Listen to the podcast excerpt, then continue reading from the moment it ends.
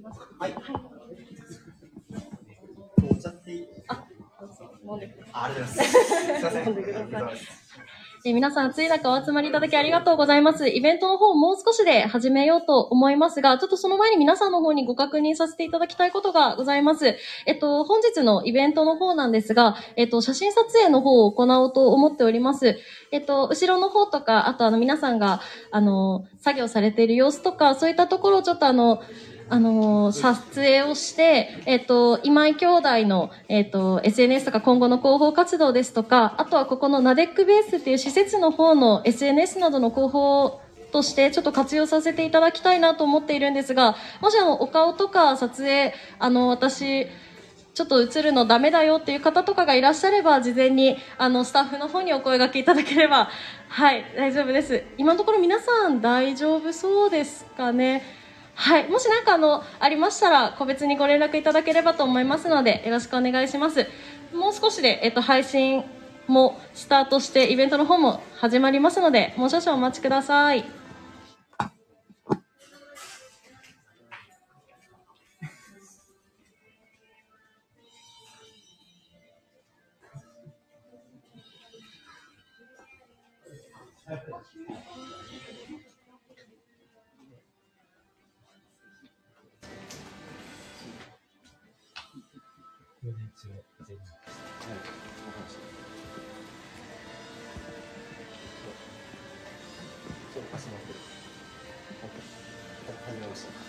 これ、ここで集音できる。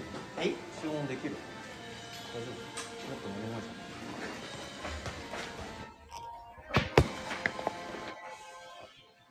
じまあいいや。まあいいや。あ、ここに置いてます。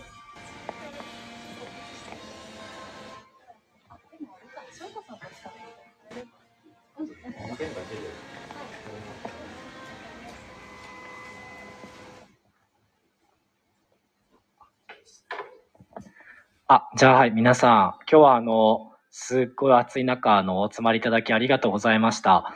えっと、本日、あの、本日のイベントは、現代アート講座、意味不明な現代アートが持つ魅力という題しまして、えー、まあ、なんか、僕個人的にも、なんか、現代アートって何、何なんだろうなとか、まあ、あの、そもそもどういう意味があるのか、なんでこんな高いのかとか、全くその辺が分かんなかったんですよね。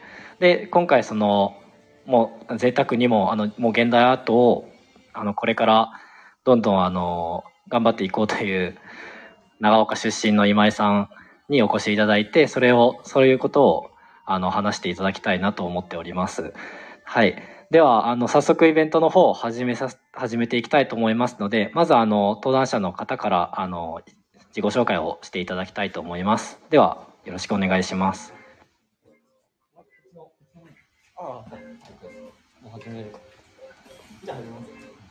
はい。では、始めましょう。はい。よはい。よろしくお願いします。ろしくお願いします。本日、えあ、座るはい。えー本日お集まりいただきありがとうございます。ありがとうございます。はい、えっ、と、まあ、現代アート講座ということで、えっ、と、初めてなんですけど、あの、頑張ってやっていきたいなと思っております。皆さんがちょっとでもこう、現代アートってなんだろうとか、アートに少しでも興味持ってもらえたらなと思って、えっ、と、本企画進めさせていただきます。で、えっ、と、あ、もう入っていく。で、えっ、と、まあ、講座、えーこれです。で、自己紹介から軽く入りたいと思います。で、えーまあ僕、何者なんだっていう話なんですけど、えー今井兄弟として、アートユニット今井兄弟で弟と一緒に、やってるんですけど、えーそれの今井翔太と言います。えー長岡市出身で、えー今一応芸術家として活動しています。で、世界で活躍する芸術家を目指して、今ちょっと長岡、あの、地域根ざして、えー活動しております。で、まあ経歴はこんな感じで、えー年々個展を開いたり、いろいろしてます。はい。えーまあ、これ第1回の個展で、こういうふうに作品を個展で展示したり、で、もしかして知ってる人もいるかもしれないですけど、和紙、長岡市の和紙までこういう壁画を描いて、えー新潟日報とか NHK のおはよう日本に取り上げさせていただいたりしました。で、今やってるシリーズ、なんかそこら辺で見たと思うんですけど、このてるてるボーイという作品を、えー現代アートとして、えー行っております。で、この前やってた展示の風景です。まあ、このような感じで、えーあ、この坊主が弟です。あの、長髪と坊主で、あの、やってて結構インパクトがあるねっていろんな人から言われてます。狙ったわけじゃないんですけど、勝手に坊主になってました。で、はい。じゃあ次、えっ、と、今日スペシャルゲスト来ていただいてもらってて、えっ、と、一緒にラジオ、えーアートの見方っていうラジオをやってるんですけど、そこで一緒にやってる斉藤祐樹くんという方に来ていただきました。はい。はい。ラジオご紹介。はいはい。皆さん、はじめまして。えっと、斉藤由紀と申します。で今は、えっと、あ、で、僕、出身が新潟県長岡市ってところで、ここです。で、あの、もうここからじゅ、あの、車で 10, 10分15分ぐらいのところに、あの、実家があったりします。特定しないでください。えっと、で、えっと、今仕事としてはですね、全然アートのことはしておりませんで、えっと、ソフトウェアエンジニアをさせていただいております。あの、まあ、何してるかっていうと、例えばこう、そうですね、こう、LINE とか、そういうアプリが、アプリとかあると思うんですけど、ああいうのを作ってたりします。で、えっと、まあ、経歴としてはですね、えっと、この写真が、その、一番最初のコーヒー屋オーナーにつながってくるんですけど、えっと、コーヒー屋オーナーやって、えっと、レタス農家でアルバイトして、今僕エンジニアをやってます。えっと、全くわけがわからないと思うんですけど、えっと、まあ、こういうふうな、こう、キャリアを今まで歩んでまいりましたと。で、えっと、趣味としては、まあ、もちろんコーヒー、コーヒー好きですし、えっと、まあ、アートって書かせていただいたんですけども、えっと、実は僕2年前まで全然アートのことをちんぷんかんぷんでした。多分今日出て出てくる作品僕一つもわかりませんでした。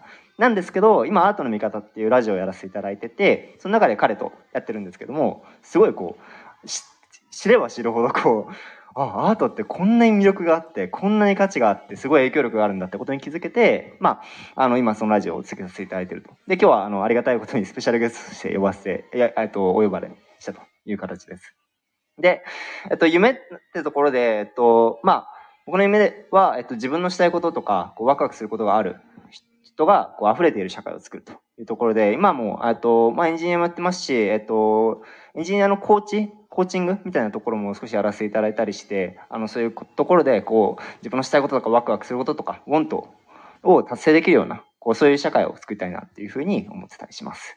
はい、今日は、あのーまあ僕もあの、どっちかというと、こう、初心者側なので、あの、皆さんのこう、視点に立ちながら、あの、少しお話しできればなというふうに思ってますんで、よろしくお願いします。よろしくお願いします。今日朝から朝高速バスではい。東京からすっ飛んできてくれたので、はい。あ、今東京に住んでるんですけど、あの、池袋の高速バス、こう池袋から高速バス乗って4時間かけてまいりました。はい。お願いいたします。あ、体力大丈夫です。はいえー本当にアート全くの初心者で、えっ、と、やり始めて、あや2年でだいぶなんかね、成長したのかなっちょっとね。て 思うので、まあその、まあのね、紙、僕の多分、何言ってんだっていうアートについてのことをか多分噛み砕いてくれるキーパーソンなので、ちょっとキーパー期待、期待しててください。はい。で、えっと、じゃあ早速本題に入っていきたいと思います。えー現代アートって何？っていう、っていうところで、えっと、まあ皆さんちょっと現代アートって何だろうってわかんない人が多分すごく多い分、ジャンルなのかなと思います。で、それを少しでも今日ほん、あのー紐解ければなと思っています。で、えっと、まあ、僕らのやってるラジオ名もそのままなんですけど、アートの見方を知ると、現代アートはもっと楽しい。ただ感性だけでこう感じるとか、そういうものとはちょっと現代アートって違っていて、えっと、まあ、見方、どうやって鑑賞するのかなっていうところが少しわかるだけで、全然面白さが変わってくる。うんそういう、えー、なんで、そういうものになって、なってます。はい。で、まあ、まあ、その、これからもう説明に入ろうと思うんですけど、その、まあ、現代アートを知るために、ちょっとざっくりアートの歴史を知る必要があって、それっていうのも、今までどういうのが起きてるから、こういう作品が今出てるんだよっていう時系列で見ていくと、現代アートが何をしてるのかっていうのがよくわかるようになってて、逆に言うとそれがわからないと、そういう楽しみ方ができないっていう、そういうメディアでもある、あります。で、先ほどスライド出したんですけど、スポーツのルールとアートのルールっていうことで、なんかスポ、皆さんスポーツだと、例えばスポーツっていう大きなくくりがあって、野球、サッカー、テニスとか、多分いろいろスポーツ、それぞれルールがあるじゃないですか。ルールがあると思うんですけど、アートって全部、アートもそういうルールというかそのジャンルがあるのに、アートとして一区切りにされがちなんですよ。なので、現代アートっていうのは、全然違ったルールがあって、全然違うフィールドがあって、イラストとか、グラフィックデザインとデザインとかも、なんか結構一括りでアートで固められて、現代アートよくわかんないってなったり、その、なったりするんですけど、まあ、そこ、スポーツのルールールみたいに住み分けがあって、で、現代アートっていう一つのルール、えーゲームについてちょっとお話ししようかなと思っております。そこがね、うん。わかると、そうですね。あの、今、まあ歴史っていう話があったんですけど、まあ僕もやっぱこう歴史をこう知っていく中で、こう何がまずその時代じゃすごかったのかと。何がすごくこうなん革新的だったのかっていうのがまずある時代分かって。その次のまた時代やっぱこう、それを踏まえてこうまた新しいものができて。で、その次またどんどんこう時代が繰り返されていって、で、今現代アート、もう今回現代アートの多分が主題ってところで、じゃあその上で現代アート何がすごいのっていう話を今日は中心にさせていただければと思ってますんで、あの、そういう意味でも僕は、まあその中で現代アートのルールってじゃあ何だったんですかっていうのを今日はあの、なんか皆さんにもこう掴んでいただきたいし、僕もちょっと正直勉強不足なところがあるので、あの、皆さんと一緒に勉強したいなっていうふうに思ってます。そのウェブラジオで今、斉藤くんとアートの見方っていうものをやってるんですけど、今、さい斉藤くんとやってるのは、あの近近代ちょうど終わって現代に差し掛かったかなぐらいで、うんちょっと今日多分斉藤くんもわからないところにだいぶ入っていくので、ちょっと多分わからない。うん、あの、ネタバレのつもりで僕は来てます。はい。っていう感じで進めていきたいと思います。はい。えっ、と、まず、アートざっくり、えーあの、歴史で分けると、まあ近世のアートと近代のアート、それで現代のアートっていう、まあ、区分3つぐらいうん、大きく、大きくざっくり分けると、こういう区分があります。うんで、それぞれそれごとに、やっぱ時代の、その最新技術とかも違うし、社会背景も違うし、全然表現してることが違うんですけど、こういうのを全部分解した上で現代アートって何っていうのがわかると思います。で、ざっくり、えーアートについてやっていきたいと思います。で、まず、近世のアートです。はい、こちら。皆さんご存知でしょうか？僕は知らんかったです。ちなみに。これはアートの見方でも取り上げてたんですけど、はい実は第1回で取り上げました。で、僕はこれ見て、えっと、誰って。誰っていうのと、中心にいる人がすごい有名な人なんですけど、誰って言ってました。すごく有名な絵で、えっと、あのーまあ、えーこれ、レオナルド・ダ・ヴィンチの最後の晩餐という作品です。なんか多分最後の晩餐って聞いたことあるなという人多分多いと思うんですけど、えーその、まあ、主題はキリスト教ですね。宗教のえー一場面。えー真ん中にその斎藤くんが分かんなかった人物はキリイエス・キリスト。で、まあ本当に分かんなかったみたいなんですけど、で、まあ、最後、キリストが、こう、さい、あの、この後処刑されてしまうんですけど、その前に、こう、あの、最後の晩餐っていう中で、ここに犯人がいたりしてね、うんこう、賄賂を渡したみたいなのがいる一一場面、宗教の一場面なんですけど、えこの時代って、あの、まあ、1498年、1500年ぐらいですね。えーアートってそもそそもそもどういうところから出てきたかっていうと、人類最古のアートは、まあ、ラスコーの洞窟洞窟壁画。あの、洞窟に描いてたその狩猟の対象、うなんか馬とか、そういう動物を描いてたのがアートの最初だって言われてるんですけど、それは、あの、まあ、何かものを伝えるため、まだ言葉、文字とかがなかった時代に何かを伝えるために絵を使ってた。で、この時代も、ヨーロッパの人たちってまだ、あの、文字が読める人も書ける人も少なかった。めちゃめちゃ少ないかったけど、その、キリスト教ってすごい広まったじゃないですか。それをどう広めてたかっていうのが、やっぱりこの絵画で絵を描くっていうことが、文字がわからない人たちにも伝わるものだった。なので、一番最初、あ、一番最初はラスコなんですけど、その、近世の最初のあたりは、その、宗教を広める。宗教宗教を通した絵画、アートが主流だった。まあ、まだこの頃アートとか多分言われてなくて、ただ、あの、宗教を広める、キリスト教を広めるためのものだった。でもこの時代、レオナルド・ダ・ヴィンチとかスーパースターが出てきたりして、うんで、まあ、結構ここから、あの、説明されることが多いです。うんうんで、まあ一つ宗教から始まったっていうのと、まあ、次、えっと、まあ、あ近世のアートは4つ取り上げて、もうポンポンポンと あの進んでいきたいと思います。で、これ、あの、これ多分皆さん知らないかなと思うんですけど、斉藤くんこれみ、あの、アートの見方見たときにいろいろ面白いこと言って、ああ、なんか、あのーまず、いろいろあるんですけど、これ、面白いところが。いろいろあるんですよ。あの、こ左下の、あの、なんか、なんか、なんか、こう、手を伸ばしてる人いるじゃないですか。これまず誰？みたいな。あと、この真ん中のショーツ誰？みたいな。あと、ここでなんかやってるやついるんですよ。よく見たらね。そう、こういう、こういう動きをしてる人がいるんですね。あと、まあ、左上に、あの、銅像あったりとか。で、これ、あの、ブランコに載ってる、あの、あ、で、作品名が僕言っていいですか？あ、いいですよ。はい、ありがとうございます。作作品名がまさにブランコっていう作品でですね。で、これは、えっ、と、すごいざっくり言うと、えっ、と、まあ、その、さっき言ってたように、宗教とかって、いわゆるこう、その当時ってめっちゃ権限持ってたんですよね。超力持ってたみたいな。それで言うと、室町幕府の足利将軍みたいな感じです。うん。織田信、あ、そんなにピンときてなかったですね。すいません。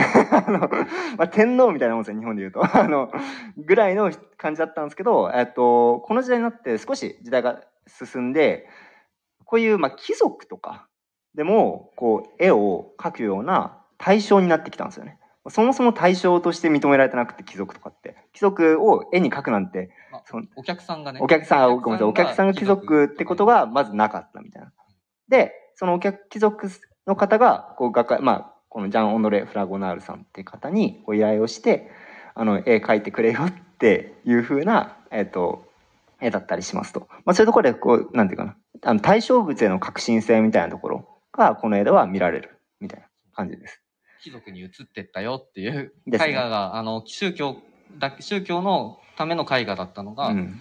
どんどんこう、あの、貴族のための、例えば肖像画、写真がなかった時代なので、その、貴族の顔を残すとか、うん。そういう、まあこれも、その、依頼主、この人だったっけ？依頼主が確か左下で、えっ、と、この人確か、愛人だよ愛ね。人だったんだよね。そうそう。愛人と依頼主と、わからん、みたいな。誰みたいな感じです。こんな感じで、あの、お客さんが変わって、あの、絵画が、えっ、と、まあ、今でいう写真とかみたいな、あの、形で、えー広まっていきました。で、次なんですけど、えー、こちあこちら、えー見たことある人、これ結構有名かなと思うんですけど、おお。やっぱあるんだ。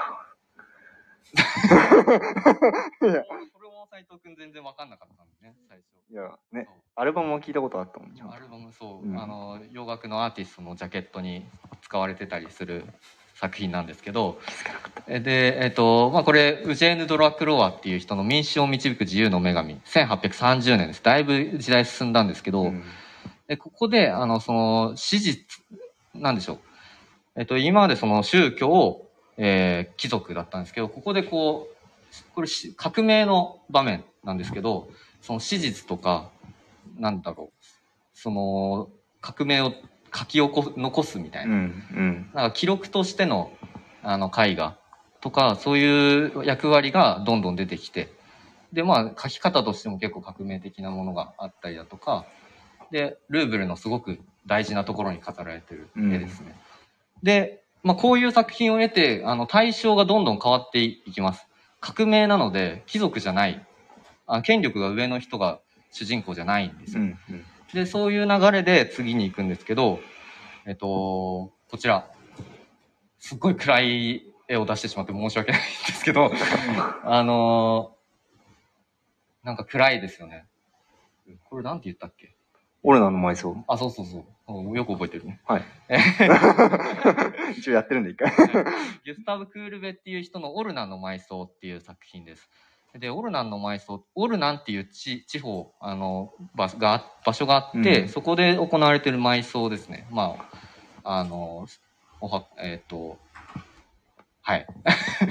あの、うん埋葬されてるシーンなんですけど、これって、あの、偉い、貴族とかそういう偉い人とかでも何でもなくて、ただ、あの、確かクールベの親戚の人の埋葬を書いてる。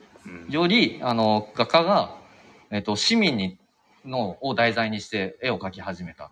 今までその、あの、貴族とか偉い人が受注されて描いてたっていうのが、うん。あの、こういう絵も好まれたりとか、あの、歴史的な重要なものとして取り扱われるようになってて、だんだん、まあ、リアリズムっていうんですけど、そういうのになってきたという感じですね。で、なんか、えっ、と、まあ、ざっくり近世のアートをやったんですけど、まあ、ポイントは宗教、貴族、革命、市民っていう感じです。まあ、なんか重たいなっていう 感じの、あの、しポイントだと思うんですけど、昔の作品を見るとき、アートっていうのを一括りにして見ないで、この年代の作品はこうやって見るんだっていうポイントが分かっていくと、よりこう、現代美術って分かんないジャンルがこう、だんだんこう輪郭を帯びていくというか、うん。引き算してる感じ。引き算してるあれ感じ。違う まあそんな感じのイメージ。あでちなみに近世って日本でいうとどの辺かっていうとあのさっき僕も出したんですけど室町とか室町時代とかあと戦国時代とかあと江戸時代で日本だと近世っていうくくりはあんまやっぱしないんですよね。何々時代って言うじゃないですか。だけどえっとヨーロッパのこう歴史に沿ってやってるのでどうしてもこう言葉的には近世って出てくるんですけどこれが大体江戸時代終わるぐらいまでの流れだったりします。なので年代的にああ江戸時代だなと思ったらこの辺のやつがテーマだかもしれないみたいな見方はできるかなっていう。僕はそういうふうに見てます、いつも。うん僕は全然見てないんですけど。ちょっと違ったみたいえです。まあそう、そのアートっていう、まあ現代アートもそうなんですけど、アートっていうのがずっとヨーロッパであの発展してった文化なんですよね。日本の美術とかもあったんですけど、それは美術として見られてたわけじゃなくて、それこそね、あの、うん。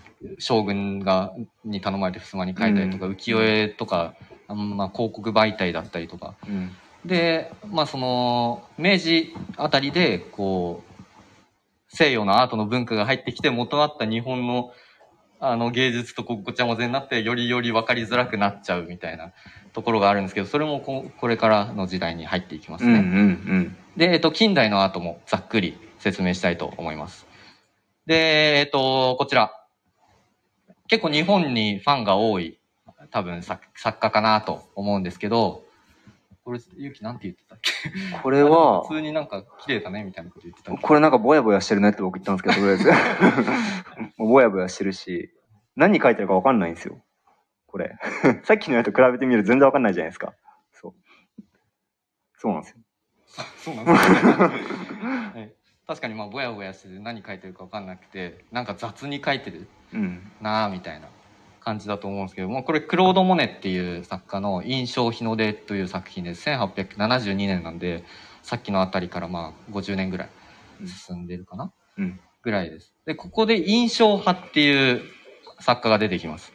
で印象派って、えーそのまあいろいろ理由はあるんですけどその写真とかがこの時代に出てきてで今までその市民を描いてたりしたのってもう写真で収められるようになっちゃったりだとかで貴族のあの顔とかも偉い人の顔とかも全部写真で写せるようになった。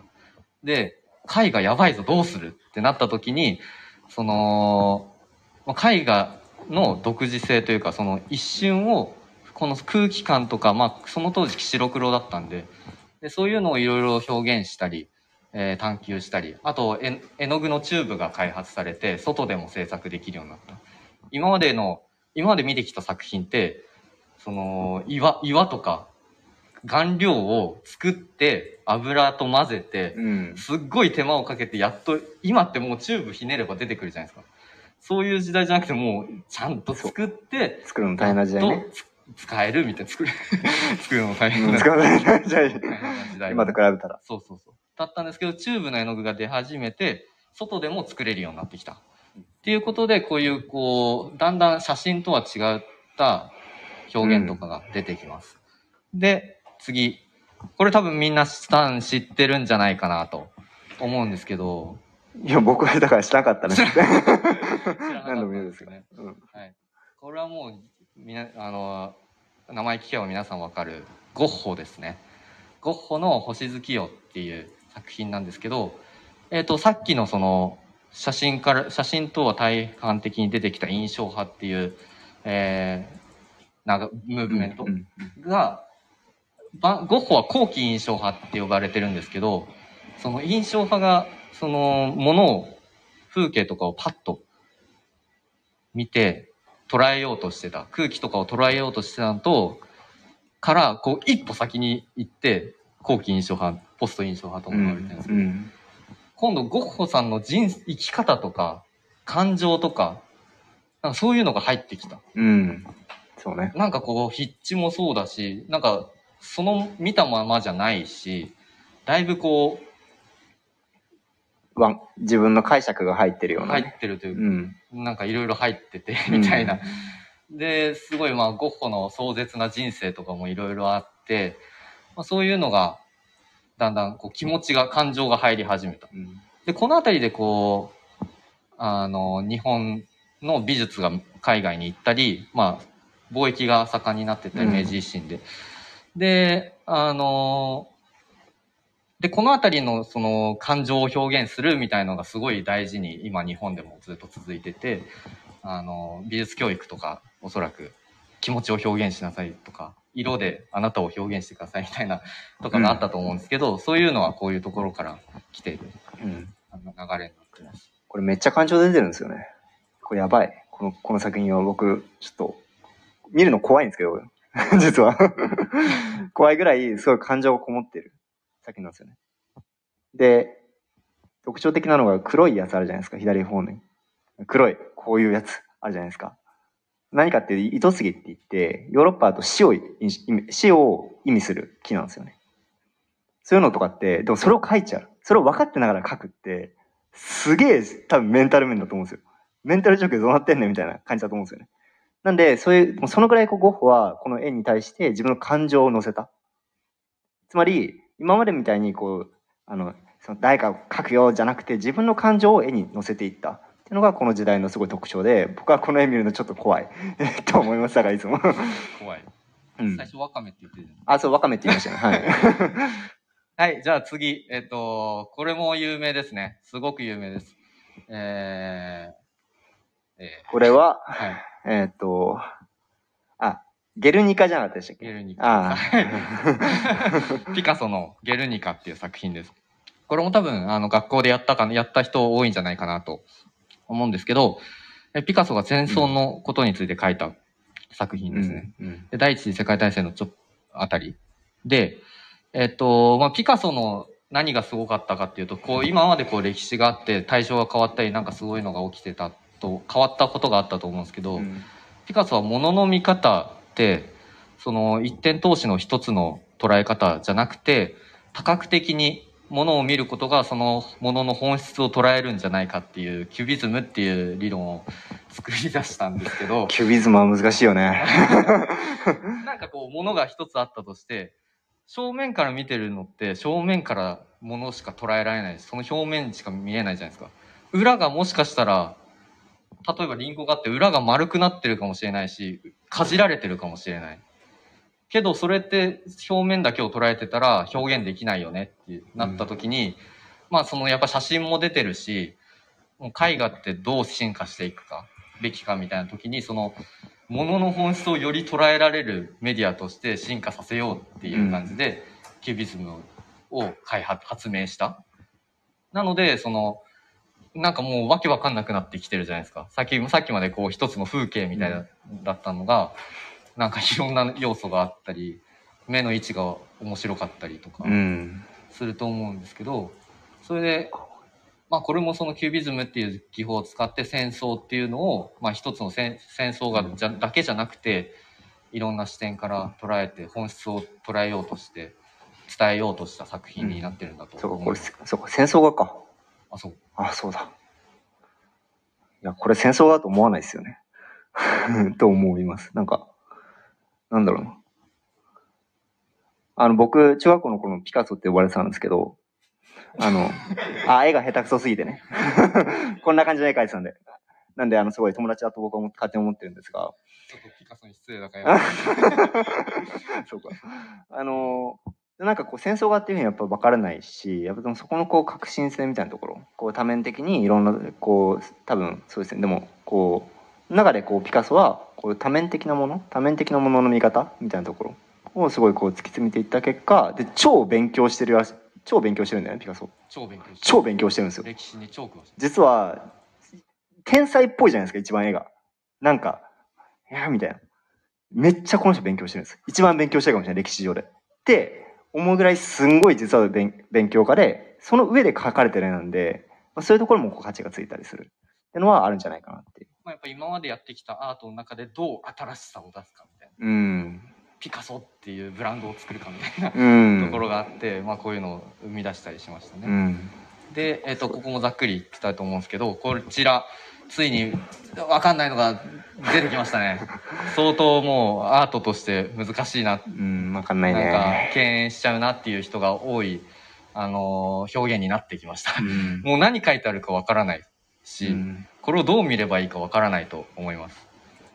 うん。でも分かって、なかったの？分かってない。だって、三角定規とか。あ、三角定規か。定規どこ？え？三角定規真ん中にあるじゃん。ああ、これか。ううんん、とか、あとブラックホールとかね。あ僕は、あと、あと、五目並べとか。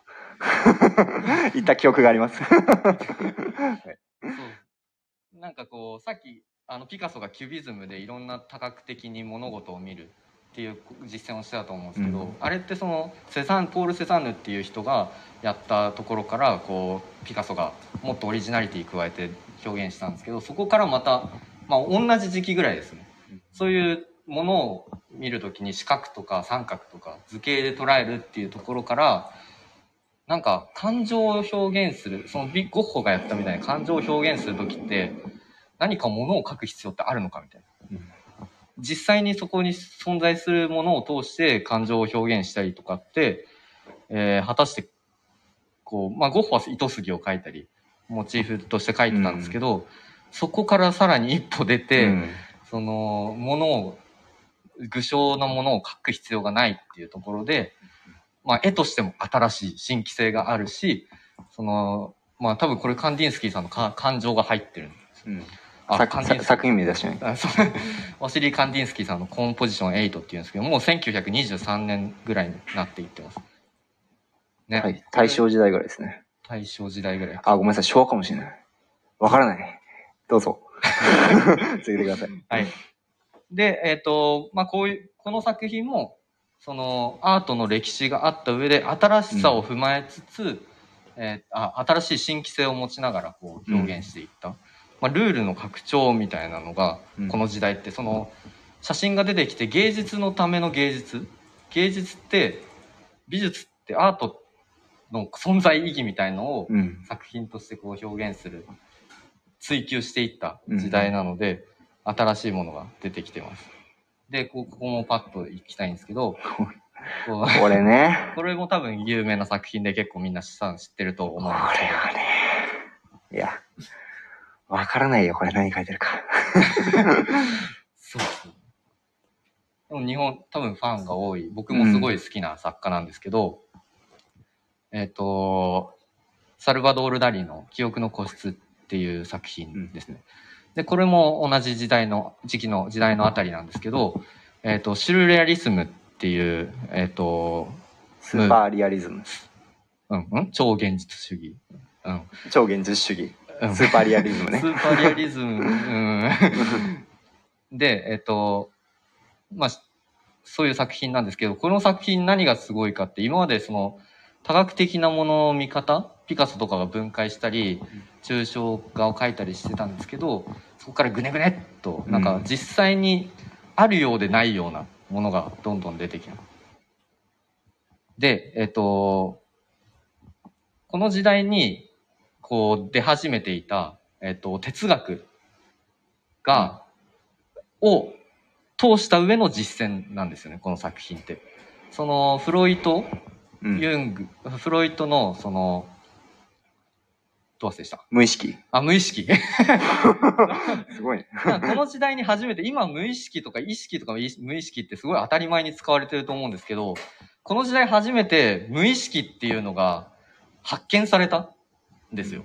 今までその多分わく感覚的になんかあった人はいるかもしれないけど、うんそれをその学問としてしっかり追求したフロイトっていう人がいて、うん。で、それを元に絵画作品を作ってたんですよね。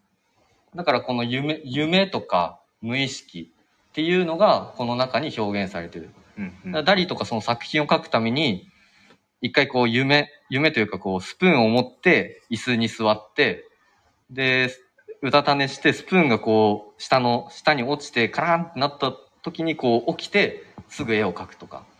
なんかそういう夢、そういう無意識を実践する作品とかを描いてった。うん。でも、主題が全然違くて、今までって何かものを捉えたりとかしてたんですけど、その、哲学の実践みたいな、実践の場としての作品みたいうん。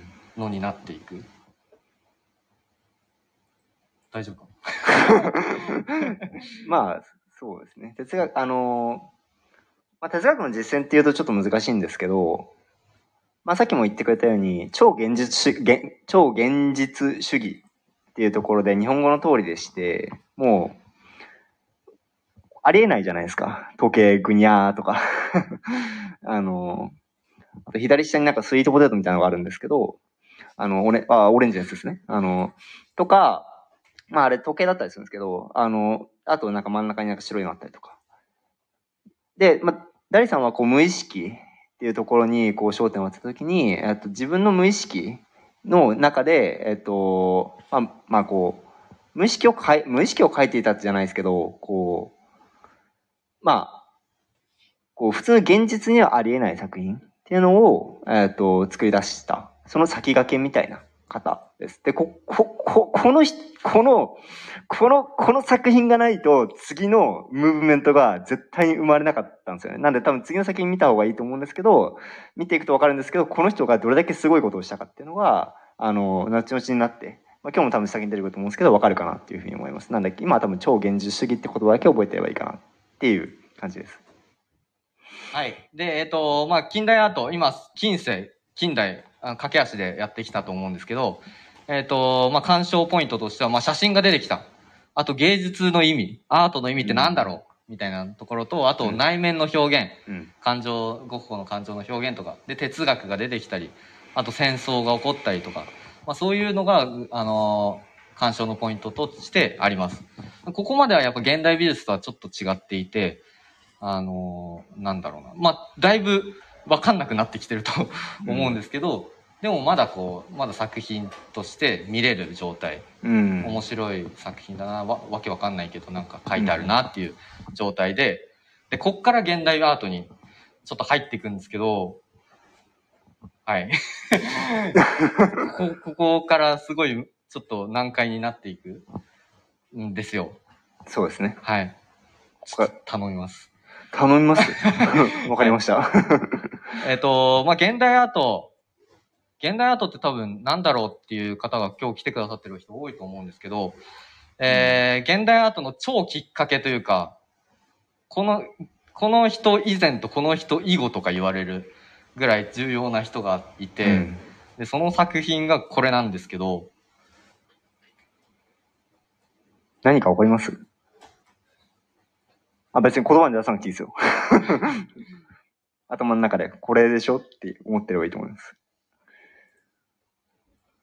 これを、ここが面白いか面白くないかというかで、ちょっと現代美術、あ、ここが分かると現代美術めっちゃ面白くなる。うん。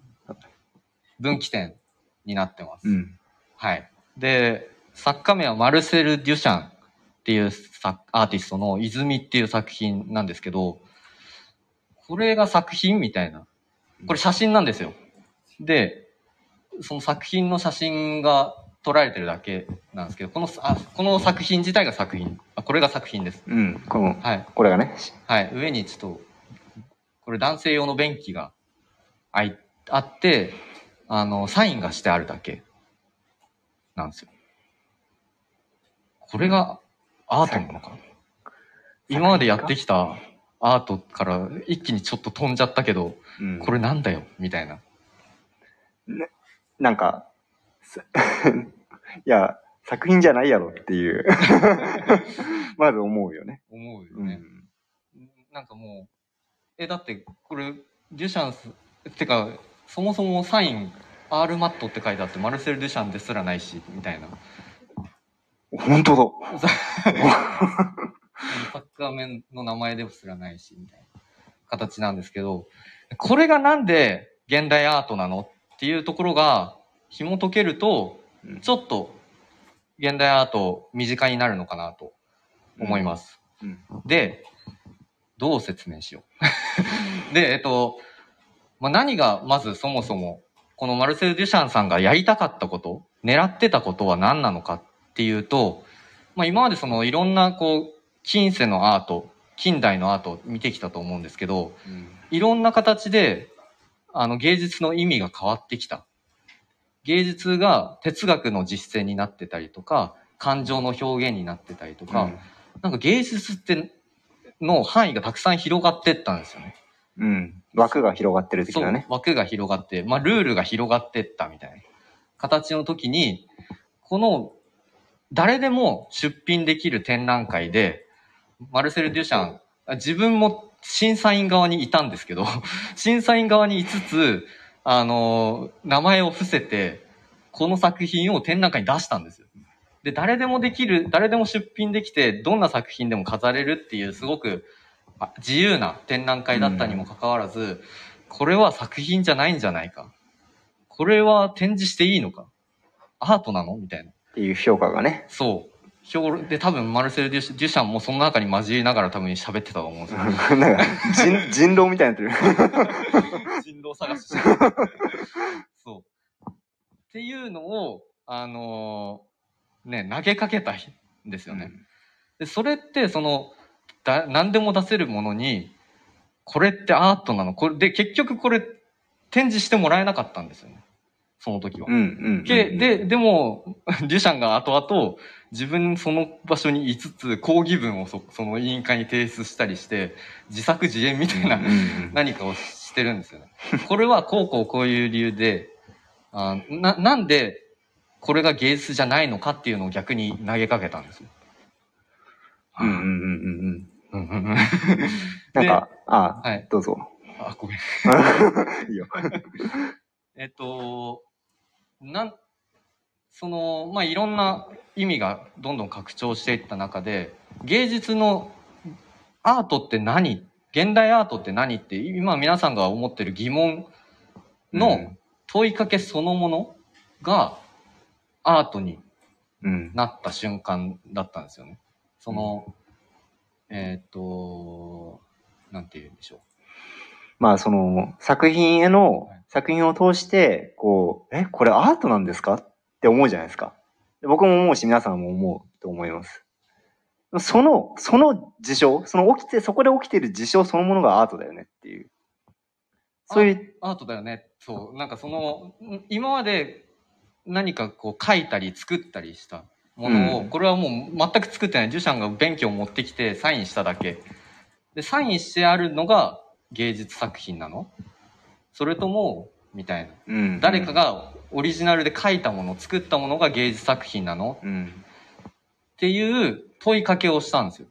で、それが後々、その、これは芸術か芸術じゃないか、みたいな駆け引きみたいな、あの、概念を、あの、読み解くっていうのが、現代アートと、これを面白いって思った人がいちゃったんですよね。うん。そう。で、実際まあ僕はすごく好きなんですけど、これって、さ、例えば作品を見たときにこれなんだ意味わかんないよ。もしかしてこれってこうかもしれないね。ああじゃないかな、みたいな。うん。考えることで、作家、作者側から答えをこう、答えじゃないけど、うん作者側はこういうことを考えてやったんだよっていうのが、えー分かったときに、あ、なるほどね、みたいな。その気持ちよさ、うん。みたいなのが、こう、現代アートで好まれるようになっていく。なので、こう、この人が、この便器を出したおかげなのか、せいなのか、現代アートはどんどん難解になっていくと いう、あの、ターニングポイントになってます。で、どうどういうことなのかっていうと、軽くちょっと、この後、これ1917年でもう、デュシャン時代走りすぎちゃって、この50、4、50年後ぐらいに、この、こういう作品がどんどん出始めるんですけど、で、それでこう出てきたのが、ジョセフ・コスースさんの3つの椅子っていう作品。これ、椅子と、椅子の写真と、文字書いてあると思うんですけど、あの、辞書で引いた椅子です。椅子ってこういうことだと思うあ、チェアって書いてあるわ。そうなんか広辞苑によると、みたいな、そんな感じ。え普通の英語辞書ですね。あ、そうです。うん。で、椅子っていう概念って、そもそも何っていう、さっきそのデュシャンが、あの、便器を出して、アートって何っていう問いかけをしたように、その人が物を見たり考えたりするときに、椅子、うん。椅子を思い浮かべてくださいって言われたときに、自分が思い浮かべてる椅子って一体何なの？みたいな。うん。でプラトンのイデアとかがあるんですけど、あ、ちょっと難しくなるからやめようか。やめようかな。やめようか。なんかこう、あのー昔の時代はその神様が作ってた、あ作ったもの、うん。えーっと、神様が作り出したものを自分たちがこう見て考えているから、うん。それは存在するんだみたいな考え方とかがあったんですけど、まあそういう概念的なのもあったりして、で、まあこれを見た時に普通、何これってななるんですけど、あ、これって椅子の、椅子っていうものを通して、その、その概念うん。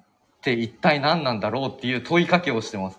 だからもう自己表現とか自分を表現するとかそういうの全くもう無縁なんですよ。確かに確かに。確かに。そう。これ3つ見て、うんい3つの椅子って言われて、まずいいい椅子が2つしかないんですよ、このこの絵には。この絵じゃねえわ。この絵。写真これ。えっ、と、まあ立体作品。立体作品。これポンポンポンって置いてあって、3つしない。あれ椅子って何だったっけみたいな。ふうに思う。うん。そう自分たちが普段見たり感じてるものってすごい当たり前に椅子は椅子として見てるけど、それをもっと深く深く考えていくと、あれ椅子って一体何だろうみたいなうん。ことになっていく。そういう面白さの、まあ、これはちょっとだいぶ進んでて、コンセプチュアルアートの、まあ、あを確立した人、デュシャンがやったことを確立した人と言われて、ちょっと難しいんですけど、コンセプトが大事になってくるんですよね。アート作品に。今までって、その感情の表現とか、まあ、哲学のあたりもちょっと入ってきてるんですけど、その作品の裏に隠されたもの、作品の裏に隠された作家側の問いかけとか投げかけが。すごく作品として大事になってきて、すべてのこの現代アートの作品って全部それが大体入ってます。その作品を見パッと見た時には感じなかった裏の何か隠された問いみたいな。それをこう、うんうあの、たくさん見ていくとなんか分かってくるみたいな形です。これダミアン・ハースの母とこう分断されてっていう作品なんですけど、これもコンセプチュアルアートで、えっ、と、ホルマリン漬けにされた牛が2頭います。子供と母親なんですけど、まあ、分断されてって書いてあるんですけど、文字通りその、ここで真っ二つにさされてるんですよ。それが、ここに置いてある。これマジで本当にアートなのって感じですよね。さっきのアートって、なんだよって、うんますますわかんなく、アート講座で魅力を伝えるはずなのに、ますますわからなく いる感じだと思います。そうこれはね、はいアートじゃないよね。って、って思うんですよ。でもアートなんですよね。いやアートじゃないよねっていう議論それ自体がアートの面白さみたいになって、うんうん。うんこれはアートだっていう人とこれはアートじゃないっていう人の話し合いがあの楽しさを生んでるというか、でまあ今まで見たことない作品だしこんなのやってた人がいないっていう新規性とかもあって、まあ、この人は評価されてるですよねちょっとコンセプチュアルアートはここら辺にしてうん。あの、次に進もうと 思います。で、えっと、こちらです。えー、わからないですよね。それもわからないんですよね。ぐちゃぐちゃに、ぐちゃぐちゃに書いてあるだけじゃないのみたいな。うん。多分パッと見で。もこういうのよくありますよね。あの、こういうのとか言っちゃダメなんですけど、こういう作品って多いと思います。うん。今も。結構古典とか美術館とか行くと、んこう、うん、なんていうんですかね。こういう雰囲気？うん。の作品がすごい多いなって思います。うんうん。でこれは、あの、ジャクソン・ポロックっていう人のナンバー5、えー1948っていう作品なんですけど、で、えっと、さっきデュシャンがこう、コンセプト、概念を作品に入れることが重要みたいな流れを作って、あの後の作品ってみんなそのコンセプトみたいのが大事になってる。うん。ですけど、このポロックさんのこの絵、これ絵なんですけど、絵画作品なんですけど、これ、ぎまあ、技法的にもまあ新しいことやってるんですよね。今までや見てきた作品のより、なんかべちゃべちゃしてるし、よりわからなくなってる。ですけど、えっ、と、アクションペインティングっていうくくりに出ました。入ってます。僕の大好きなアクションペインティングです。大好きなんですか？はい。大好きだったんですね。はい。えっ、と、まあ、そのアクションペインティングってなんだよってなると、その書く行為、書くっていう行為自体が、あの、アートなんじゃ、アートなんじゃないかな。その行為が大事な作品なんですよ、これは。うんこれって、絵の具を撒き散らすっていう行為を通して作品を作って、今まで作品を描くのってもう、こう、ちまちま絵の具、筆を使って描いたり、なんかこう、さ、あの、芸術家の手作業みたいなところが多かったと思うんですけど、これはもう、か、こう、撒き散らすっていう行為で、そのさっきも無意識とか出てきたんですけど、その自分の意識しないところとかそういうシューレアリスム的なのが入りつつ、撒き散らしてる。うん。で、この撒き散らすっていう行為が新しかった。で、これ、ポロックはこれが大事なんだって言ってて、で、アクションとしてやってる。な、なんて言えばいいんでしょまあこう、今までって書い、あ違うわ。書く対象がすごい大事だったんですよね、やっぱり。何書くねんっていう話がすごい大事だった。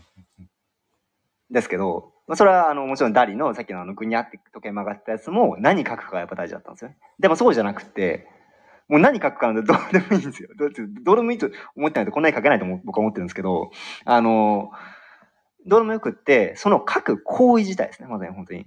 さっきも彼言ってたんですけど、書く行為自体に、書く行為自体が作品なんじゃないかっていう問いかけ。うん。これ、じゃあ、じゃあ、書く行為って本当に作品作品なんですか？っていう問いかけを投げてくれた。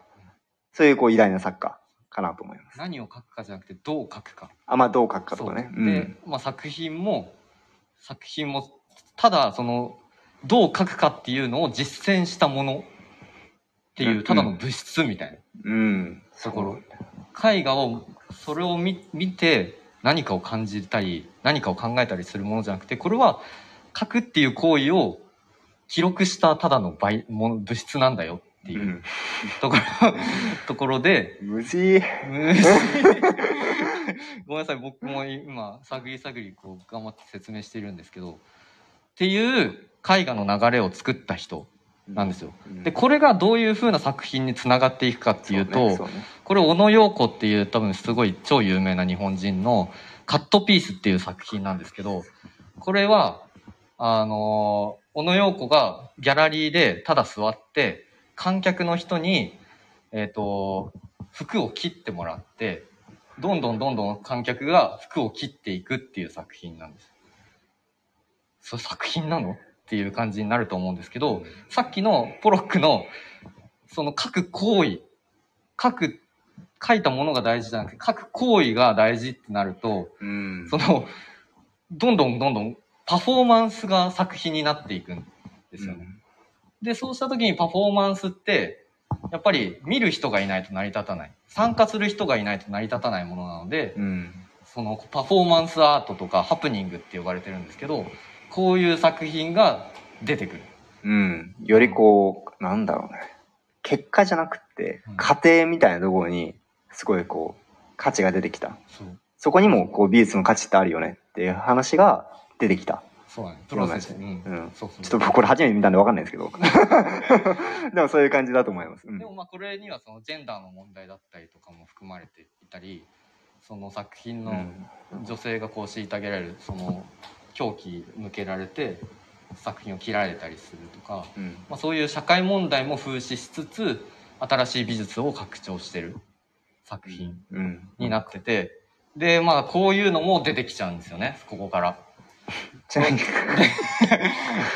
このこれ無題っていうのマジやめてほしいよね。ちょこちょこあるけど。本当に無題って作品が多いんですよ、この時代。無題ってなんだよって話なんですけど。まあ、無題っていうのはもうさもう何無でもあるっていう意味もあるし作者あの鑑賞者に、えー考えてほしいっていううん。意図とかもあると思うんですけど、まあ、このドナルド・ジャットの無題はただの四角いのが壁についてるだけみたいに見えるんですけどさっきそのポロックがやった作、えっとさっきの小野陽子の作品はその行為について発展させた作品。うん。プロセスとかうん。行為について発展させた作品だとするならばこっちはその行為の果ての物質？っていうところにフォーカスを当てた作品。あれ、もう一回戻ってきたの？物質。に。え？え？あれ？もともと対象が、え、絵絵を通して何かを描くが、あれだったじゃないですか。うん大切だったじゃないですか。はいで、そ、そこからプロセス、あ、結果じゃなくて、プロセスが大事だよねって話になって、うんで、また、最終的なその、成果物うん。が、またその対象になってきたっていう話。あこれね、二つにこう分岐してる。おおなるほど。ポロックさんからアクションの方、あの行動とかプロセスの方と、うん。で、行動によって生まれたただの物質、うん。そのものが、あの、やばい、難しすぎたかもしれない。こう あの、こう派生したものが、はいはいはい。えっ、と、それって、えっ、と、まあ、その空間を作り出すもの でもあるし、その、究極にこう、そぎ落とされていったもの。まあ、ミニマリズムって言われてる動向なんですけど、こう、えっ、と、ミニマリズムはどうやって、なん、なんで急にこう、パッて出てきたの？ちょっとね、全部説明できなくて飛ばしてしまったんだけど。あの、あーこの作品が出てた時に、この作品ってめちゃくちゃでっかいんですよ。うん、めちゃくちゃでっかくて、これを作品を見た時に、これを通して何かを見るわけじゃなくて、この実践、これを目の前にした時に、うん。その場を体験するというか、あうーんと、ぶものを、そう、体験？ものを見るっていう行為から、これをか、うーんと、ー 諦めないでもらってちょっと。う んと、かえっ、と、その物質が大事ってなったんですよね。あー、ごめんなさい。うんリズムの解説がうまくできなかった。はい。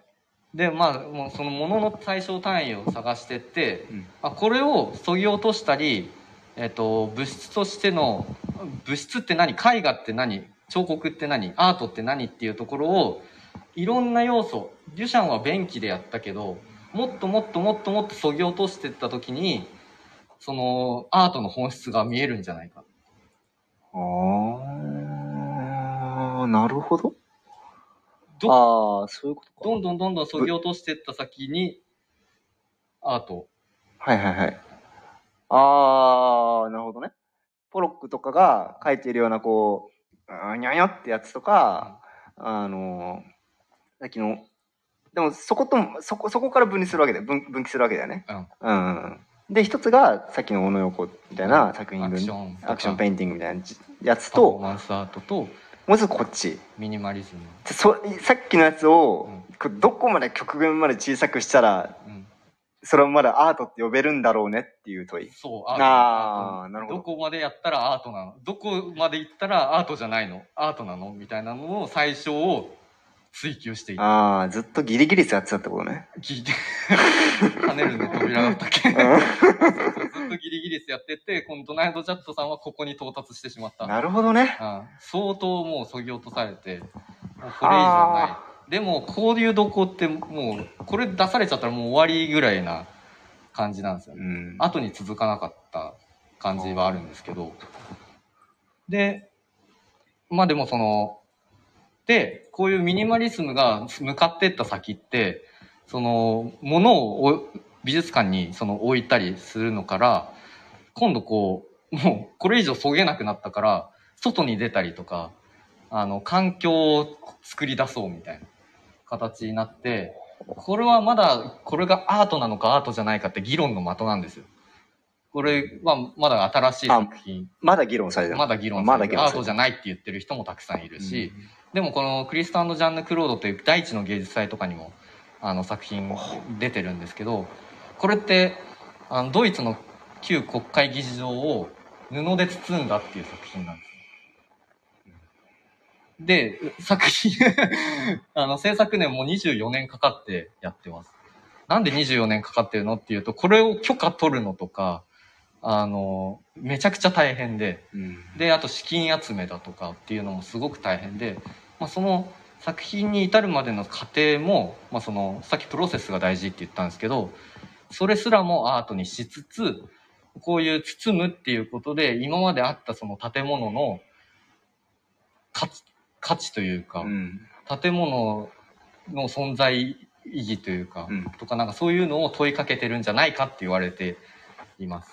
うん。で、そのミニマリスムがさ最初単位で行った後に、外に出て行って、いろんな物質を、えっ、と、美術館の中にあの最小のものを置くから、これはアートなのアートじゃないのかってなったんだけど、うんそれを外に置いた時にまたこう意味合い変わってくる。確かにじゃ。ん今までずっと美術館の中で話してましたもんね、これ。そう。それが屋外に置かれた時に、あ、じゃあはこれ屋外に置いた時って変わるのみたいな。あ。アートなの？アートじゃないの？みたいなのがこう出てってこういう屋外の作品が出てったりじゃあ、じゃあこれをきっかけに、こう、今よくある、こう、外の前作、うん彼の作品とかもまさにそうですけど、和島の作品とかもそうですけど、そういうこう、外に作品を置くっていう行為自体も、こう、まあ、まあどうなんだってまだ議論の余地あるけども、認められてきた。そこに価値を広げ広げてきたっていう感じなんだね。だからあそうそう。だからうん。うん物質を外に置くっていう行為で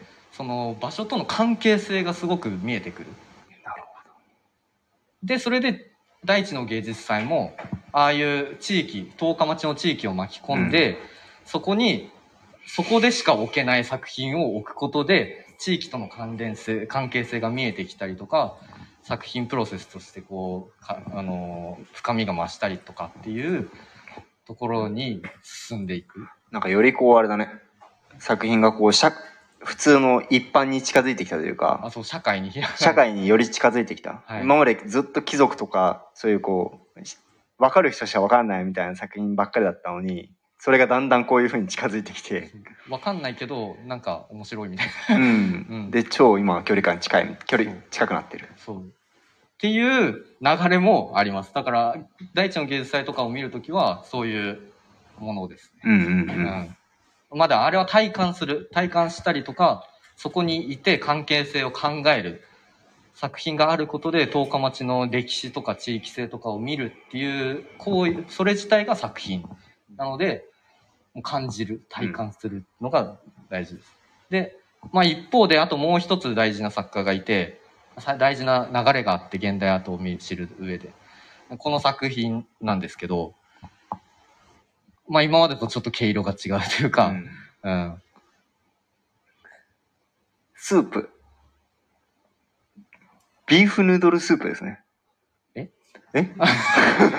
そう。あいろいろあるチキンとかトマトとあ、か本当や。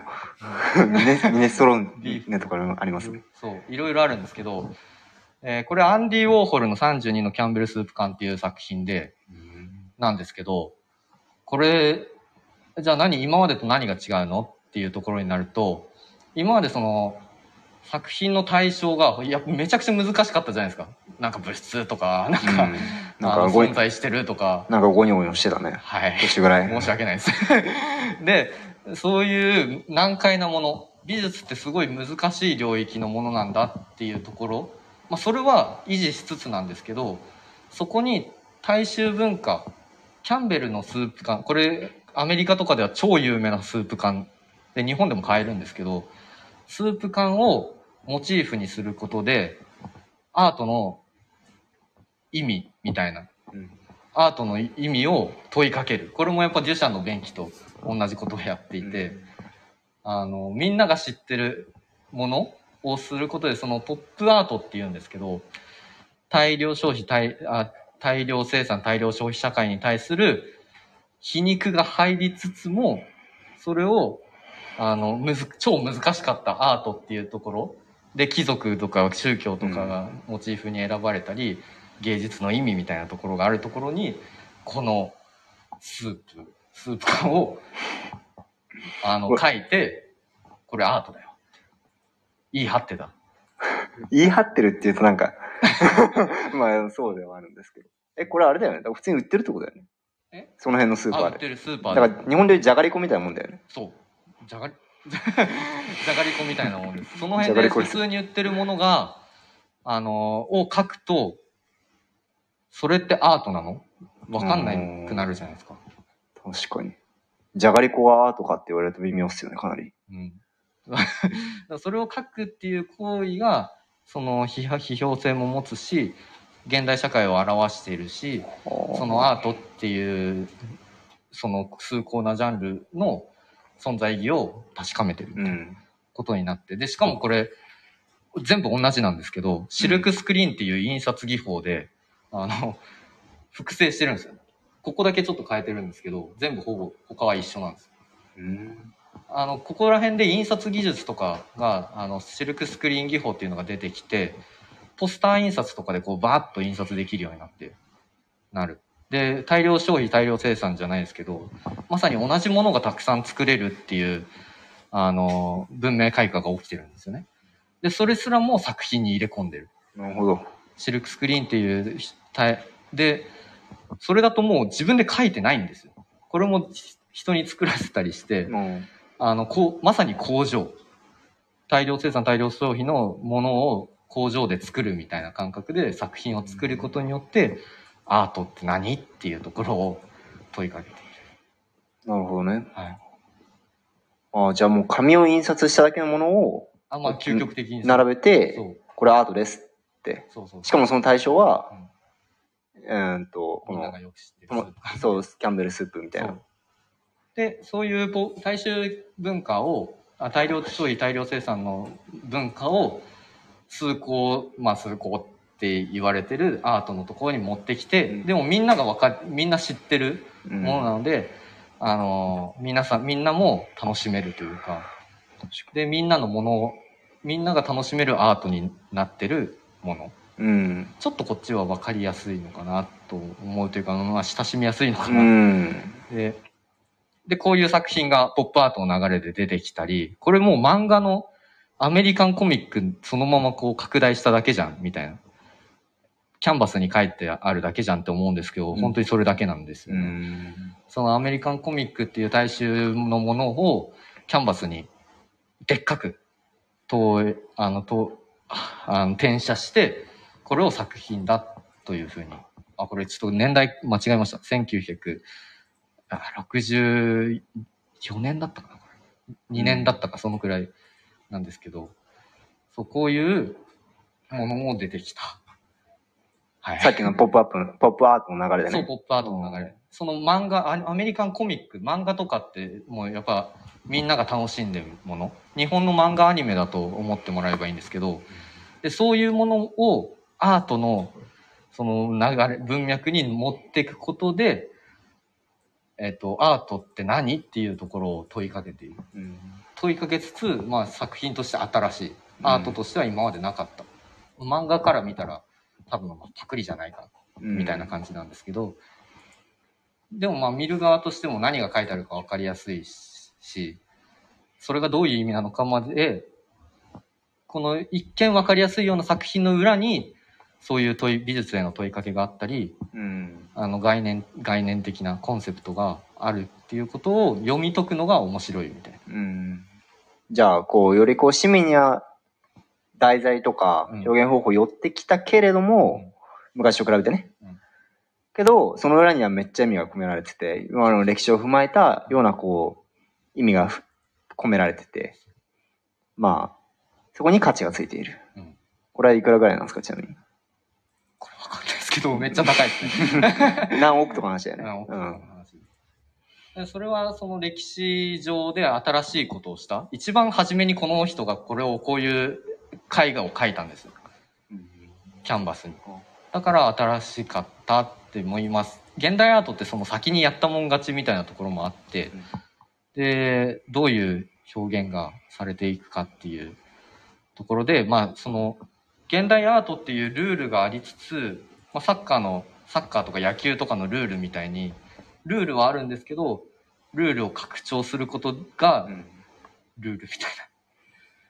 思い ルールを新しくすることで、あ、うんななんつうんだろうな。うん。こうルールを、まあル、ルルールというか、まあ、多分一つこう、まあ壁みたいな僕はイメージでいつもいるんですけど、壁を何何層も何層もこう、敷いてあって、で、まだまだずっと敷いてあるし、で、中で一つずつその壁をぶち壊してる誰かが。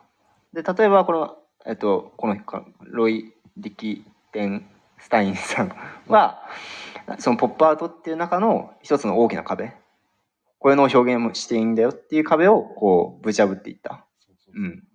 型。そうそう。で今まで取り上げてきた作品も全部その壁をぶ、何かしらの壁をぶち破ってるんですよ。うんっていうなんかイメージでいると、こう、ああ、これ、この人はこの壁をぶち破ったのかもしれないな、ふむふむみたいな感じでこう見れるかなと思いますね。うん。だから歴史が重要だし、うんどの時代にあった作品かっていうのがめちゃくちゃ重う要。ん、そうだね。で、まあ、ポップアートがこう流れてきて、キース・ヘリング、ユニクロの T シャツとかによく使われてるうん作品なんですけど、この人はもう本当に芸術っていうのはもうみんなのためにあるものだ。そのポップアートの流れをもう超王道に言ってる感じ。もう、あの、ロイ・リキテンシュタインとか、あの、アンディ・ウォーホルとか、その難しいアートにいつつ、大衆文化を持っていった感じなんですけど、キース・ヘリングはもうみんなのためだって言って、この人地下鉄の落書きとかから始まってて、そのグラフィティバンクシーとかもそうだと思うんですけどその公共空間に書いてみんなが楽しめるアート。でグッズとかもたくさん作ってそのアートはみんなのためにあるものだって言った人うん。でもまあこういうのもそのルールを拡張して、うん。ますます分からなくさせてるっていうところでもあるんだけど、まあでもそこもこう価値だよね、一つの。一つうん。の感じ。で、まあ、こういうのが生まれたり、で、日本では結構嫌われてるというか、嫌いな人が結構多い村上隆さん。そうなの？そう。えまあそれはその、現代アートっていうのがどういう歴史であって、何が面白いのか、なんでこれが現代アートなのかっていうのを分からない人が、こんなのアートじゃないよって。もう、デュシャンの時にそんな、それはもう、それが、こんなのアートじゃないよっていうプロセスがアートだっていうのがもうなってるのに、それが分からない人が、なんでこれがアートなんだとか、で村上隆さんは日本のアニメ漫画っていう文化をにその浮世絵とかのとか日本の昔の作品それが西洋にこう美術史として大切にされてた文化がある中で今の日本のアニメ漫画もそれが地続きでつながっていてでさらにこう日本ってあんまり階級ないじゃないですかみんながこううん。なんなんでしょう。いや、それは貧困の差はあるんですけど、海外に比べて全然ない。うん、インドと、インドとかね。ああ、そうそうそうですね。あので、そういう階級がないフラットさとかと、その作品の平面感をこう、うまくこじつけて、コンセプトとして作ったりだとか、スーパーフラットっていうのを使って、ポップアートのその先へ行こうとした。うん。日本の文化を引っ提げて、これもアートだよっていう、これも、あ、これってアートじゃないっていう。で、それを向こうの人が見て、これはアートなのかアートじゃないのかっていう問いかけを生んだので、現代アーティストとしてすごく地位を確立されてる。うん、うん、う。うんん、うん、うん、うん。っていう作品、ただのお花に見えるんですけど、このお花の裏にはいろんなコンセプトがあって、みたいなまあ、詳しくはちょっとここでは。詳しくはアートの見方で話しましょそうだね。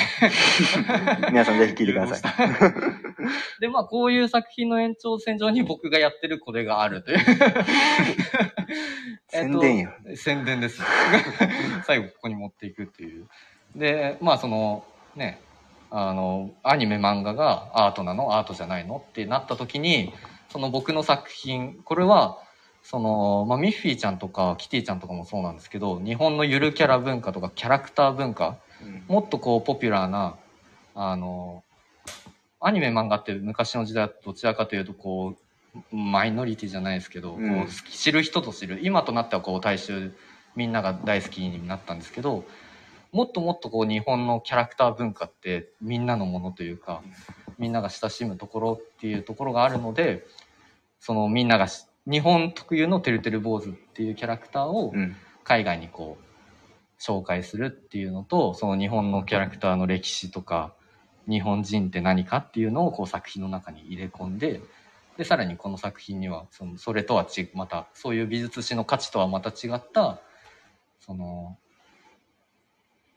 作品の裏のコンセプトうんうん。あのふ天気とかのを晴れてほしいって願うことがそのいろんなあのポジティブな意味でみんなに広まってほしいなっていうところでこれに作品の新規性があってこれを海外に紹介することがアートの意味をこう拡張する一つ、うんまあ大きく拡張することではないです確かに村上さんのこう作ってきたものに乗っかる形なんですけど、うん。まあでも確かにアートとしてはちょっとやってることが違うしっていうところで、っていう意味でこれは現代美術と言えるうん。はずなんですよ。多分。はい。現代美術だと思いますよ。はい。だし、やっぱこれを見たときに、外国人が見たときに、これじゃあ何？まずそもそも何っていうところ。テルテルボーイって日本の文化なので、あ、デル坊主、もちろん。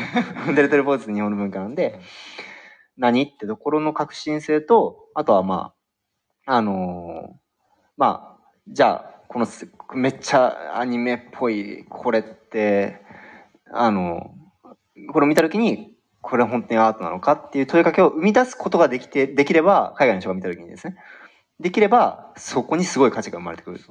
手はずだよね。はい。うん。あ、手、手はずとか言って、でもそういうことになってくる、そういうことですね。うん。で、まあその現代アート今なんか見てきてなんだろう頭を多分こんがらがってただけだったかもしれないんですけど、そのまあ、コン現代アートの鑑賞のポイントはコンセプト、概念とか思想っていうのをその作品の裏に何が隠されてるかっていうのを読み解くっていうこと自体がアート鑑賞になるっていうう。ん。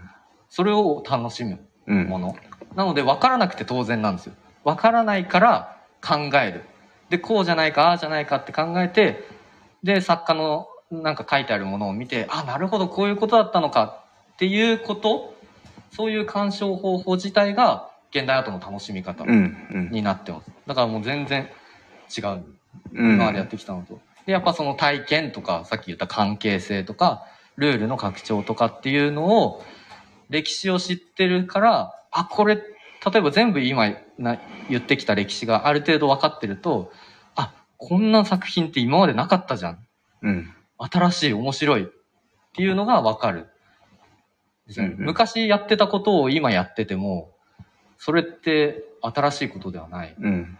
し、あの、面白くないですよね。うん。うんで。そういうのをどんどん拡張していくのが現代アートの面白いところで、それを見るっていう。で、なんかまあ、じゃあどういうことをやってるのっていうと、現代アートはこう自己表、自己についてだとか、その性、ジェンダーについてだとか、で、死生きるとか死ぬとか、そういう哲学的な考え、あと歴史が含まれていたりとか、あと時事ネタですね。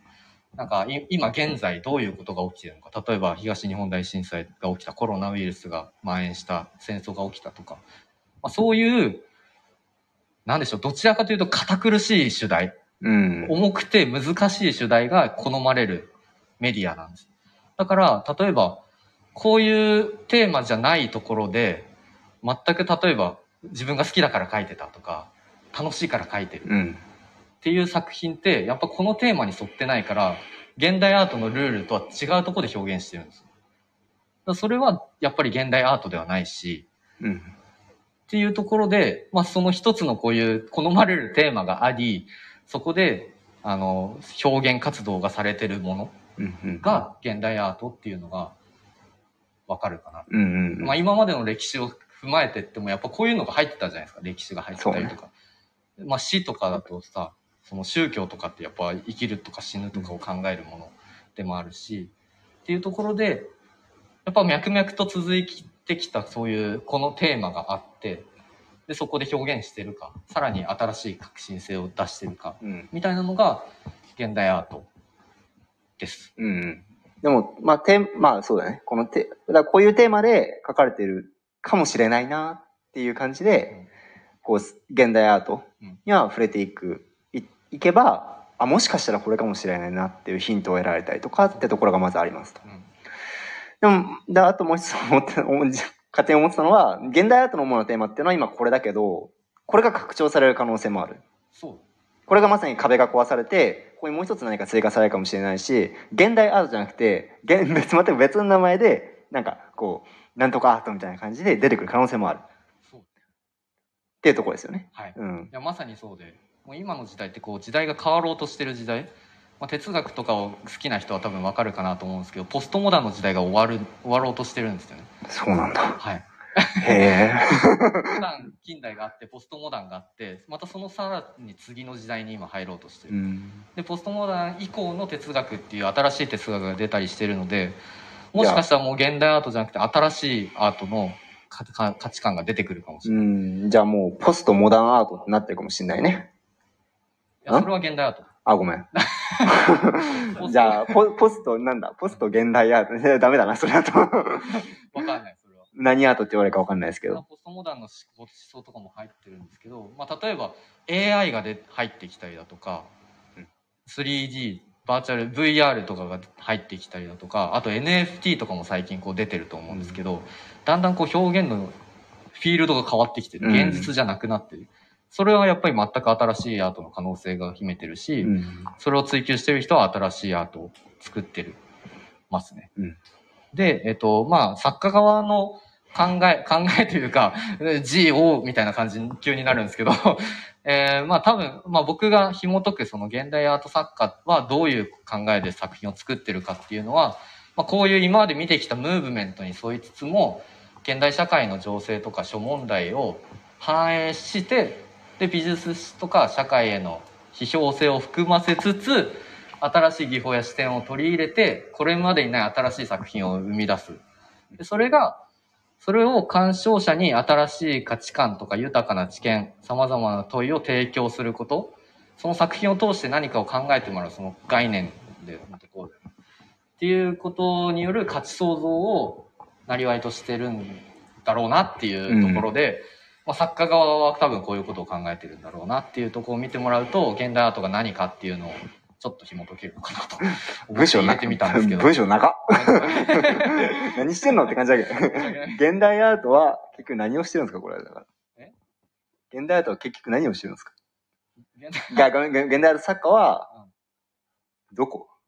鑑賞者に新しい価値観や豊かな知見、様々な問いを提供することに価値創造をなりなりわいとしてます。まあそこが多分が合ところですかねまあでもこういうのを取り入れてるから現代アートになり得るんだよっていうところがあります。うんはい。で、まあさっき言ったそのスポーツのルール、アートのルールがまた入ってくるんですけど、まあ今見てきたそのアートのルールというか、こういう流れがあるから現代美術が成り立ってるんだっていうところがざざっくりこう分かってもらえたかなと思うんだいぶか。だいぶ駆け抜けたけどね。駆け抜けましたね。時間もない中だったので、はい、駆け抜けましたけど、まあ、こういう感じで、その、現代アートっていう一つのジャンルがあって、で、そこにこう、好まれてる主題、主なテーマとか、歴史があって、そこで行われているものなので、これが現代アートか現代アートかじゃないかっていうのは、やっぱりそこでやってる人にし、が、よりわかるもの。そこを、そのルールを知ることによって、より楽しくわかる。野球のルールとかも、サッカーのルールも知らないと、なんか点入ったみたいな。うんなんかよくわかんないけど、点入ったぞみたいな。うん。で、大谷翔平選手が新記録みたいな。っていうのもなんか、野球のルールがわかんないとなんかすごいらしいぞぐらいしかわからない。うんでそれってやっぱ価値がわからないじゃないですか。なのでアートもそういう形で、今までアートがどういう流れでやってきたかっていうのを知ることで、なんでこんなに高値で取引されてるんだろうっていうのが、なんとなくわかる。うんうん。何やらすごいらしいぞっていうのがわかるうん。かなと思ってます。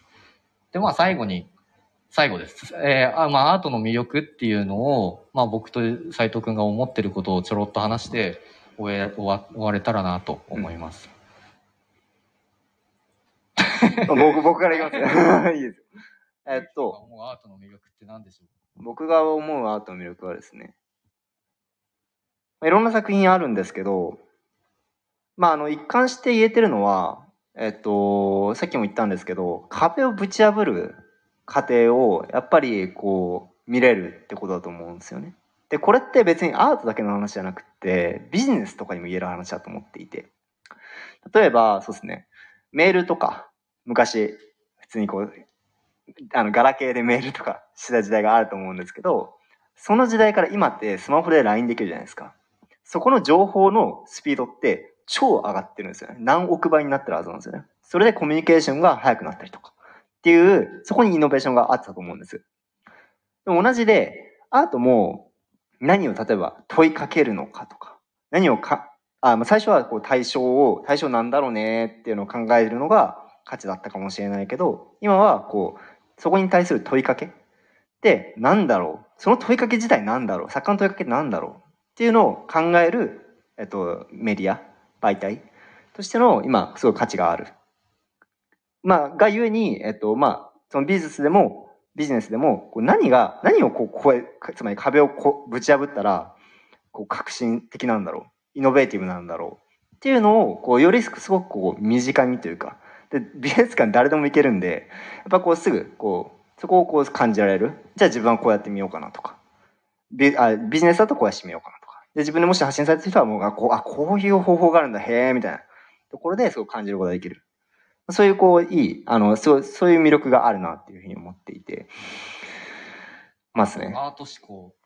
まあ、アート思考ってことで、最近こう有名では、有名になってきてはいつつありますが、まあそういうこう、なんだろうな、こう、新しいものってなんでそれが新しいのか、なんで価値があるのかっていう思考が、こう身についていく、まあ一つのツールなんじゃないかなっていう。まあそれで例えば自分の収入が増えたりとかしたらやっぱ嬉しいと思うんですよね。まあそういうふうにこう魅力ってやっぱあるんじゃないかなっていうふうに思ったりはしてます。はい。はい。どうですか？そうですね。で、まあ、その、まあ、ゆうきくんが、あの、まあ、こう、13歳からのアート思考っていう本を読んで、それをきっかけで、こうあ、ラジオを始めて、うん。で、いろいろやってきた中で、今こういうことにつながってると思うんですけど、まあ、僕はその、まあ、大学入るまでアートって全然知らなくて、教育学部の美術に入ったはいいものの、うん。あの、知ってる作家はモネだけみたいな。さっき紹介したもんあの、クロード・モネの日の出だけだったんですけど、まあ、いろいろ自分の表現とかを考えていく中で、まあ、なんかその、アートってやっぱ、ルール、壁をぶち破るっていうところで、こう、どんどん新しいことをしていい、いろんなことをしていいメディアでもある。うん。で、それを通して、なんかこう、なんだろう、抑圧されてた自分がこう、で、出れたみたいなうん。ところとかありますし、その、多分いろんな社会のルールとか偏見とか価値観が多分たすごく固まっている。日本はそう、もう特にそうだと思いますし、で、皆さんの中にもこういろいろ固まってるものがあると思うんですけど、アートの作品を見ることで、それがこうぶち破られる瞬間をたくさん体験してると、やっぱりこう、うん、こう、なんて言うんでしょう。どう感じるんですか？あの、自分の殻に閉じこもってるばかりじゃなくて、こう外に出れるっていう、その表現、自由な表現のメディアを通してもっと自由に生きれるうん。っていうところがやっぱりアートの魅力だし、現代アートに限って言うと、その作品を通して何を考えるか、その作品を通して新しいことを知れる。例えばその、戦争のこととか、社会のこと、ジェンダーのこととか、いろんな問題とかを自分の中、作品を見ることで、自分の中でまた噛み砕いて考えることができる。ニュースとか聞いてるばっかりだと一方的な情報のやり取りで、あの、考えることってないんですけど、一回作品を見てなんだこれ、あこういうことがあったのね。じゃあ自分はどうだろうみたいな。自分に置き換えることができたりアートを通していろんなたくさんの知見を知ることができる。うん。っていう面でやっぱりアートの魅力があるなと思うので、まあ、現代美術を皆さん見るときは分かんなくていいんです。分かんないってなってじゃあこれって何だろうって考えることうん。がまず第一歩。でそれをやってその意味を改めて知るとより楽しくなるんじゃないか、魅力的なものになるんじゃないかなと思います。うん。はい。まあ、そのためにはやっぱ歴史知らないといけないよね。そう。ある程度、なんでこれが新しいのかっていうのを知った上じゃないと、本当に分かんなくなっちゃうので、うん。はい、っていう意味で、まあ、今回はその歴史ををざっくりとあの見見てもらった上で、まあ、現代アートの最新のものとかをいろいろ見てもらって、まあ、ちょっとお話できたかなと思います。で、えっと、最後に、えー 宣伝になるんですけど、まあ、ウェブラジオのアートの見方っていうのを二人でやってて、今こうちょっと皆さんの前で喋ってたので、ちょっとカタカタカタ硬かったね。硬かったですね。硬かったんですけど、もう、あの、このラジオの中ではもっと、あの、噛み砕いて、あのフランクな感じで、あの、雑談系ラジオとしてやってるんですけど、うん。で、こっちのラジオの方では、1回につき1作家で、こう、丁寧に丁寧に、一つ一つ紡いでってるので、これを、あの、聞いていただけると、アートってどういうものなのかなっていうのがよりわかるようになってると思います。で、スタンド FM、ポッドキャスト、 Spotify で配信しているので、もしよかったら皆さん聞いてみてください。はい。っていうところですかね。あと何かありますか、まあ、見どころとしては、と僕、あの、こ今回取り上げた作品もあるので、もし今回ちょっとこう取り上げ、あの、取り上げた作品の中でより気になるなってものがあれば、それ聞いていただきたいですし、あと、僕これ1回今34回ぐらいまでやってるんですけど、これを。それで、ここまで、なんとかこう、あの、なんていうんですかね。あの、話せるようになったりとかしてるので、あの、僕の成長を見れるっていうのがまず一つと、あの、もう一つは、あの、本当にラジオを聞くことで、こう、一回一回、せ自分も、こう、よりアートに詳しくなっていける。歴史を紐解いていけるっていうところはあると思うので、まあ、ぜひそういうところ、あの、やっていきたいなって方は聞いていただきたいかなと思います。はい。ぜひ。ぜひです。まあ、以上で、あの、現代アート講座の方は終わりにしたいと思います。皆さんご清聴ありがとうございました。ありがとうございました。あありがとうございました。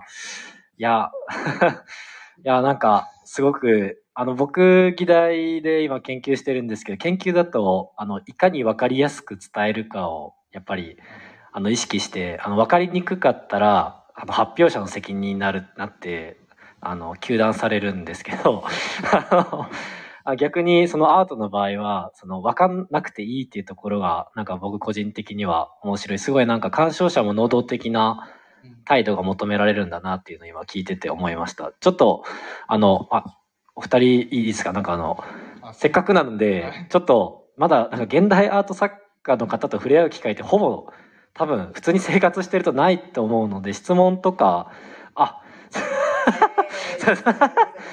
こここコーヒー。はい。なんか、質問ぜひなんかあれば、あの、今、あの、お聞きしたいんですけど、何かこう、ちょっと疑問に思ったよとかがあれば、今誰か、あ、じゃあ、お願いします。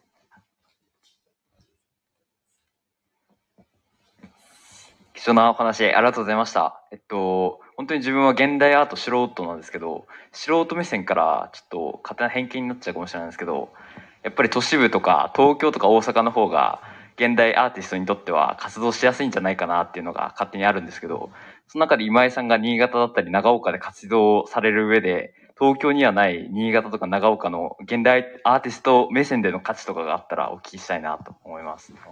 すごい切り口。はい。ありがとうございます。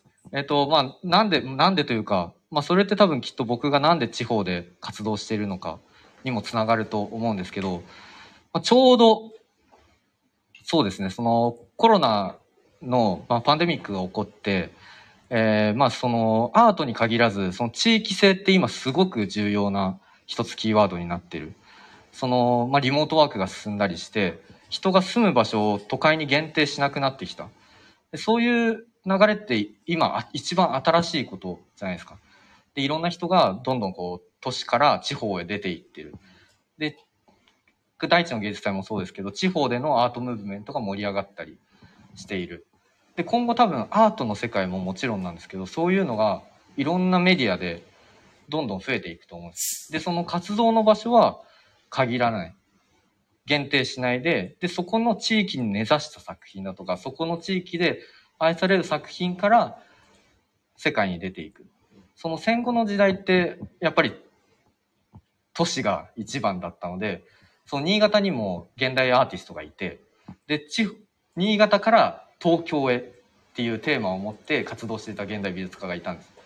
で、それはやっぱりその地方都市から、あ地方から都市へのその関係性がアートとして、えっ、と、どう価値があるのかっていうのを、あの、表現してた。地方の良さみたいな。でも今ってもう地方からグローバルじゃないですか。世界へ。だからそこの視点でもっともっと新しいアプローチが作品としてできるんじゃないかっていうところで、やっぱりまあ僕のことで言うと、てるてるボーイっていう作品が、その地方で根付いて、まあ、ゆるキャラとかもそうじゃないですか。地方で根付いて、あの、どんどん世界に出てったりとか、するっていうプロセス自体が、その、現代アートになり得ると思うんですよ。東京に出て、あの、メディア媒体として、なんかこう広告にバンバンバンバン使われたりとか、どんどん地方都市から出ていくぞっていうのは、もうポップアートのキース・ヘリングの時代がそうだったんですけど、もう今はやっぱそうじゃない。もっと地方でやるから新しいことができる。今までやってなかったことができるっていうのはすごくメリットだと思ってて、そういう点かな？言えてた？はい。そういう点で、やっぱり多分ビジネスとかもそうなんですけど、地方でどういう活動をして、地方にどうイノベーティブしてとか、都市に近づけるんじゃなくて、地方のおやり方地方ならではのやり方を通して世界に出てったりだとか、いろんな人に知ってもらったりだとかっていうやり方が求められてると思うので、きっとアートとか、アートに限らずいろんなことがそうなんじゃないかなと思うので、まあいい時代に生まれたなともちょっと思思いつつ、はい、やっております。はい。ありがとうございます。はい、ありがとうございます。ありがとうございます。ちょっと時間の方が、あの、押しているので、あの、ここで質問、またあの、個人的にこう、あの、お聞きしに行っていただければ、あの、いいですかね。はい。はい、すみません。えっと、じゃあ今からちょっと5分間ぐらい休憩取るんですって、あの、ワークショップの方に自由参加なんですけども、あの、入っていきたいと思います。でワークショップ自体が、えっと、一応イベント自体3時まで、えっと、という予定だったんですけど、あの、もし、お時間あるよと方いたら、そちょっと残って、あの、今井さんの、これ今後の12月の初旬に行う、あの、今井さんのあの、個展が、あの、アオレであるんですけど、それの作品制作のための、えっ、と、ワークショップ、まあ、あの、アイディア出しというか、その、長岡の、に住んでて、どういうことを感じているかとか、あの、そういうものを、あの、県外の人が来たとか、あの、長岡市内のこの辺の地域の人がこういうことを考えているとか、そういうことを、あの、アートに落とし込めたらいいなという、あの、ことがありますので、それをやるワークショップを今からやりたいと思っております。で、えっと、3時、イベント終了の予定だったので、もしお時間ある方はぜひ残っていただけたらなと思います。じゃあ、えっと、今から、えーっと、5分間休憩にしますので、その間に、あの、机とかちょっと準備してますので、その自由時間として、あの、お過ごしください。よろしくお願いしますお。願いします。ありがとうございます。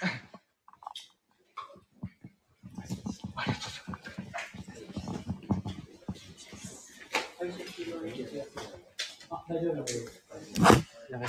やっぱ1時間半ぐらいになっちゃう。皆さんお疲れ様でした。お手洗い